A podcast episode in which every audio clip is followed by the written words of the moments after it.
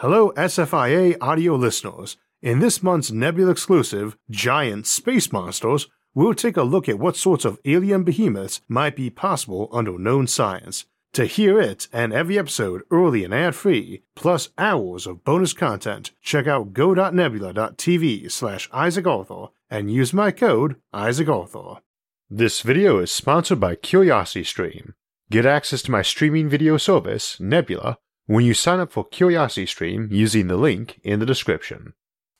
When we say our future in the solar system is to become an interplanetary species, folks tend to think of a handful of planets, but as we'll see today, our destiny awaits us on a million smaller worlds too. So today we are continuing our look at becoming an interplanetary species. This is part 5 of our series, loosely following the National Space Society's Roadmap to Space Settlement as our guide, and I've linked the complete document in the episode description. Last time we looked at establishing our first colony on another planet, Mars, and today we'll cover the roadmap's milestones 26, 27, and 28, settling asteroids and moons, as well as orbital habitats of our own creation. Now, back in part 2, we looked at colonizing the orbital volume around Earth, and we talked about the importance of the moon as a source of raw materials. An important point we made there was that because the moon's lower gravity, only a sixth of Earth's, and the fuel cost of lifting materials out of a gravity well, it's actually much cheaper to move raw materials from the moon's surface to the construction yards in low Earth orbit than it would be to lift them up from Earth's surface only a few hundred kilometers away. However, even though the asteroid belt is even farther away, hundreds of millions of kilometers, in many cases it will be even easier to bring resources to Earth from there than from the moon. More to the point, it is a great place to get resources for other efforts in the solar system, so, too, our moon is but one of many in the solar system, and all of them are easier to get resources off of than their planets. So, we'll be looking at how to do this, why we want to do this, and how a basic solar economy will develop from it to fuel colonization of this solar system, and to set the stage for reaching and colonizing the next. Milestone 26 is the robotic characterization of asteroids, particularly the near Earth asteroids, those whose orbits make them the cheapest to bring materials back from, these asteroids happen to also be the ones that are the greatest potential threats to us. Telescopes and radar arrays in Earth orbit will be able to tell us a lot about asteroids, but probes like NASA's OSIRIS REx probe will let us take direct samples and place beacons on these objects to make it easier to track and monitor them, and see which ones have the resources we want. In the long term, we will want them all, and there are millions of asteroids in our solar system. Each one may represent billions or even trillions of dollars of valuable resources, so the ability to catalog these with cheap robot probes will be invaluable, and one of the earliest manufactured goods we might expect to be built in space for use in space is likely to be those probes. This will be a continuing project, of course, but early on we want to focus on those near Earth asteroids and on finding any with metal concentrations, some of them may be easier and cheaper to get metal off of than the moon, and for that matter, while we often picture our orbital habitats as big spinning cylinders, this is likely to only be the internal view. Wrapping those cylinders in a shell of cheap material, like rock from these asteroids, represents a great shield against meteor damage and to minimize leakage of air. Milestone 27, the utilization of asteroids, is therefore not just about mining them for gold or other precious metals, but also their use in Milestone 28, construction of orbital space settlements and other space habitats, where they will provide not only the metal for the structural elements, but also the bulk exterior shielding and the interior landscaping, all the dirt, air, and water we'll need. And though we call the parts of this roadmap milestones, they will be ongoing overlapping processes we'd expect to see under constant upgrade and expansion. In the early days of asteroid mining, the focus is entirely on finding asteroids with the least delta V relative to Earth, then finding the ones with gold and platinum on them, but eventually becomes about finding the very tiny ones because you want every drop of raw material in those asteroids, and every one of the smaller ones represents something of a navigational hazard. In a similar vein, early orbital settlements will be about what is cheap, but then again, so will later orbital settlements. What changes is what is cheap. As you get that asteroid utilization going, resource scarcity shift. Sometimes it is suggested we might bring an asteroid back to Earth to place in orbit. Now, this is sometimes viewed as a bad idea because it might land on us, but that's not really a concern. You would need to be careful to have redundancies and security on board when pushing the asteroid in, but you don't exactly accidentally hit a planet, so that's a safeguard against intentional sabotage. Once it's in orbit, it's less of a concern. There's two reasons why you wouldn't bring whole asteroids to Earth orbit, And the first is that asteroids are often just big balls of loose gravel, a great recipe for adding more dangerous space debris to Earth's orbit. That's easily rectified by covering the asteroid in some shell of plastic or foil, the other big concern is the sheer amount of mass. If an asteroid is found to have a gold or platinum abundance of 1 part per thousand, then we only want to ship home that 1 part per thousand, not blow a thousand times more fuel bringing the whole thing home. Now, as time goes by, you're interested in more and more of the materials in those asteroids, though often for local use as we colonize the asteroid belt. However, while we don't want to move asteroids, early on there is some motivation to bring small asteroids right back to Earth orbit, as ones a few hundred meters across might be nudged from their near Earth orbits into stable orbits in cislunar space and converted into orbital settlements with a lot of mass and shielding available. This way was often contemplated by the L5 Society, the precursor organization to the National Space Society, as a way of sourcing the mass for large Lagrange point orbital settlements. Alternatively, last time in the series we were discussing Aldrin cycler castles between Earth and Mars, essentially large space stations on elliptical orbits that take them by both planets, and a lot of near Earth asteroids might be ideal for conversion to cyclers between Earth and other destinations in the solar system. As we mentioned earlier in the series, we would always anticipate the majority of space habitats as Earth orbital settlements until such time as cislunar space was truly crowded to capacity, but let us ask what other places we might have them. A big factor in that, of course, is how well humans can handle lower gravity, if the answer is that even Mars has too low of gravity for humans to comfortably live in, then humanity's future in space will principally be in spin gravity stations from the outset. If we can handle lower gravity like our moon and other large moons of our solar system have, then we are likely to grow initially on those places and only begin heavy construction of spin gravity stations like the O'Neill cylinder when we have more people than Earth and all those other places could handle, even if they were all converted into Ecumenopolises, planet-wide cities, or in this case, moon-wide cities. Even then, we'd expect a lot of these stations around Earth, in the asteroid belt, and probably as the cycler castles too. While the cyclers on their long elliptical orbits are hardly fast means of transport, they are ultra low energy approaches to it, and big space stations serving in this role, complete with heavy shielding and life support options like hydroponics and gardens, are likely to become heavily used in the middle days of solar settlement.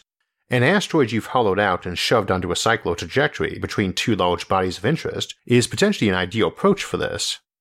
When we say we want to hollow one out, we generally mean more like expand it like a balloon.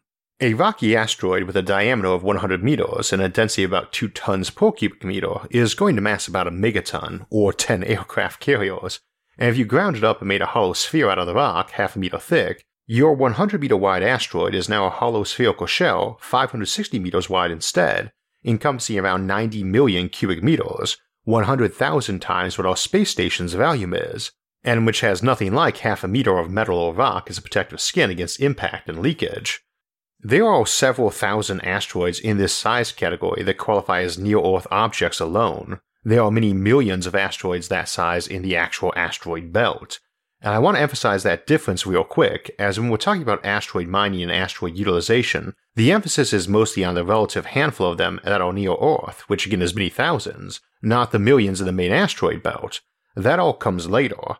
I would not be too surprised if virtually every near Earth asteroid saw itself converted into a cislunar orbital settlement or a cycler castle.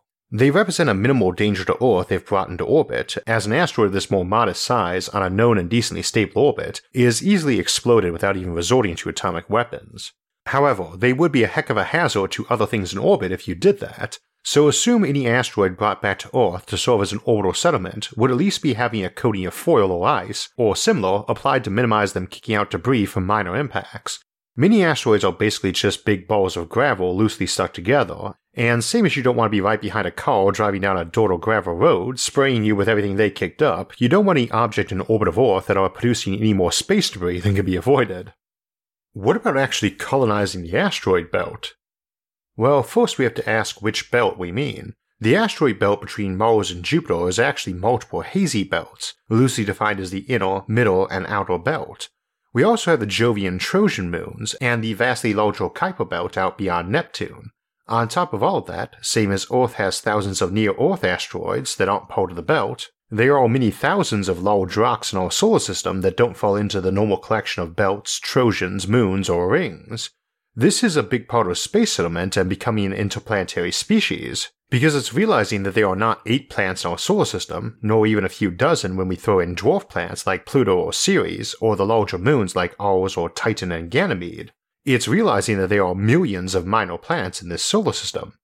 Colonizing these is what's going to turn us into an interplanetary species, not setting up a handful of dome habitats on Mars or floating cities on Venus. Of those millions of minor planets, each one has the potential to be turned into a space habitat the size of the Kalpana 1 space settlement, and around perhaps a million into full blown O'Neill cylinders home to a million people each. That's without even tapping into the dwarf planets or the larger moons, each one of which has more raw material than all the asteroids combined. This then is our true future as an interplanetary species, because those millions of minor planets aren't that minor, and what might begin as a small outpost for asteroid miners on most will likely transform over time into millions of city states. Each one will develop uniquely, but let's consider a few scenarios. We contemplate the future of the biggest asteroid Ceres in our episode Colonizing Ceres, and how it might become a trade hub and agricultural center for the asteroid belt. Let's look at another case. Imagine a gold rich and larger asteroid, such as we believe 16 Psyche to be, it's roughly 16th place in terms of size in the asteroid belt and is an M type asteroid, meaning metallic, that we think may have been the remnant exposed iron core of a protoplanet. Our early solar system was a very different place with many more mid sized planets, some merging together, others being gravitationally ejected from the solar system, or swallowed by the sun, and many remaining as moons or failed planets like Psyche, it's also one of our earliest finds, being discovered in 1851, just a few years after Neptune and long before Pluto. Its symbol is meant to be a butterfly wing and a star, as Psyche was the Greek goddess of the soul, and that was typically represented by the butterfly's wing. Back then, we were still giving each new asteroid discovered its own symbol like all the planets had, in part because we were still calling these asteroids planets, all of them being larger examples of their type, we didn't even know there was an asteroid belt yet, but we started discovering a ton more of them about this time and were running out of symbols, so astronomer J.F. Encke suggested we just use a circle with a number in it, in this case a 16, and within a decade we discovered around 100 more asteroids, and any thought of naming each went out the window. Psyche is of interest because of its exposed metal, and we've been talking about missions there for some years now, Many of you might remember articles in recent years talking about an asteroid having trillions or quadrillions of dollars in gold in it, and those were generally referring to Psyche. Early in 2020, NASA awarded SpaceX a $100 million contract to launch a satellite to orbit and probe Psyche, and the current launch date is planned for 2022, with a Martian gravity assist to arrive in 2026. It seems probable that the first exploration of almost all bodies will be done by robots, so I've often wondered if folks living on those bodies in the future will commemorate that as a holiday. It would seem like the big three most would have would be the day the body was discovered by telescope, the day it got its first orbital probe or rover, and the day a human first stepped on it. Of course, resource harvesting might be entirely automated, especially on smaller rocks where we might just envelop them in a mylar bag and cook the materials out. But Psyche is a good deal bigger and basically is the queen of metallic asteroids, with a surface gravity of just 1.5% of Earth normal, which is quite high for an asteroid, there's still a recognizable up and down, and with an escape velocity of 100 meters per second or 400 miles per hour, you don't have to worry about accidentally kicking yourself into space from its surface or random mining debris drifting away, so you don't need to bag or dome the spots you're working on. We believe its surface to be composed of about 90% metal and 10% silicate rock, and most of that metal is iron and nickel, same as our own planetary core, that's great building material for space settlements, but the real initial interest is in its precious metals. Earth has a lot of precious metals, but most of them all sunk into our planetary core, which is why Psyche, suspected of being an exposed core of an early protoplanet, is of particular interest. That iron, though, is over a million times what we produce a year, and the long term is probably its greatest value. In the short term, there's gold in them there hills, and platinum and so on, and we estimate the total amount of metals in it, sold at modern value, would be several hundred quintillion dollars, more than a million times our annual planetary economy. You don't mind that all at once, and again it's the size of a medium sized nation or state, so you don't tow that home either. You sit up on it and slowly extract raw materials at the rate the market desires. You'll be producing a lot of other metals as they're extracting the precious metals, and those you will use locally or ship off to wherever the market is willing to pay the bill for shipping them. as you'd most likely be producing large numbers of tunnels, which are very easily shored up when the gravity is 1.5% Earth normal, you can start building habitats inside those tunnels, much like the lava tube colonization we often contemplate for the moon. At roughly thrice the distance from the sun Earth is, it still gets enough sunlight that domes on the surface, or with light reflected down via mirrors, could profitably grow food. You would never have decent gravity on the place, though we'll discuss some options in the next episode for dealing with that, like using artificial black holes.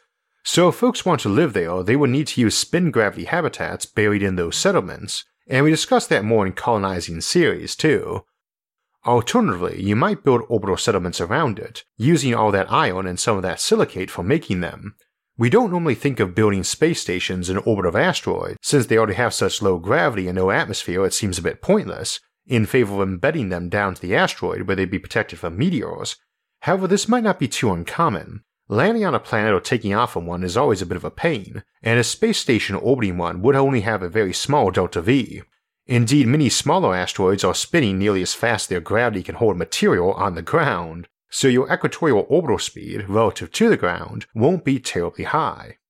Psyche is big enough we might consider building it with a mass driver track of its own, but it's also low enough gravity you could erect some monstrously tall space towers on it too. That's a potentially interesting scenario because inside the asteroid belt there are so many smaller asteroids whose delta V to each other or Psyche would be small enough we might just give them a shove into orbit of Psyche if it had developed enough to have sophisticated refining and manufacturing going on. So come for the gold, stay for the industrial titan the place is likely to become and indeed it might get fairly common to lasso smaller asteroids into orbit around the bigger ones, and flat out tether them to each other for easy transport. That's ready made to eventually end up as a rather large nation state of millions or even billions. Psyche alone has enough mass to forge a million full sized O'Neill cylinders. I suspect that will be the path for a lot of asteroids, though, especially the more modestly sized ones only a few kilometers across. A robot probe finds some nice deposits of valuable metals, folks go down and mine it for a few decades, and as the wealth pours in, they expand their facilities and form a community. Even after valuable metals are exhausted, the remaining metals would be valuable to that settlement, which is capable of mostly self sustained growth at that point, and they diversify production to engage in trade with neighbors and with Earth, which will be growing a massive cloud of orbital settlements by now. Let's consider one other pathway for asteroid utilization. Many of those near Earth asteroids are only near occasionally. They have wide elliptical orbits that take them near us occasionally and have lower delta V to reach them than most belt objects. Many of these are ideal for early asteroid mining, and we are likely to send that material back to Earth orbit by some means like an electromagnetic catapult, solar or nuclear powered. When you are hurling mass from something in space, you move that object too, and careful timing could let you nudge that asteroid over time into a cycler orbit between Earth and some other spots in the asteroid belt, or other planets and points of interest. Having gotten materials out of them and gotten them fairly settled, we could convert them into mobile waypoints as cycler castles, and this might become a preferred means of cheap travel as they'd essentially be cycler castles of the space habitat scale. Back at Earth, whose orbit is swelling with orbital settlements fueled by all the solar system resource extraction, we might begin seeing thousands or even millions of cycler castles of various sizes and pathways emerging as having Earth at one end of that cycle. And if you saw a recent episode on interstellar trade, where we discussed interstellar cyclers, we could employ some of those same methods to make for fast moving cyclers and space highways, Indeed, you might set up laser pushing stations on dozens or hundreds of massive cycler castles on the same path to serve as the relay chain for fast moving spaceships pushed along by them. This is the true path of interstellar colonization, though. Orbital space around Earth growing heavy with installations in a giant cloud, even as the larger moons, asteroids, and planets become slow growing replicas of that Earth cloud, and the asteroid belts and other minor planet swarms grew from mines to hollowed out giant habitats by the million, this might be accompanied with vast, thin, but enormous solar collectors closer into the sun, beaming energy out to places that needed it. This is interplanetary humanity, scattered across a million worlds without having yet ventured out of the solar system, not our usual image of a handful of terraformed planets and moons.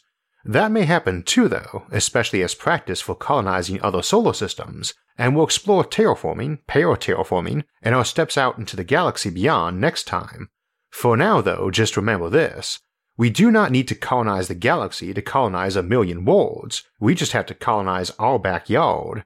This solar system is an immense place with immense resources, able to take us forward into being a civilization whose scope and scale rivals any of the galactic empires we see in fiction.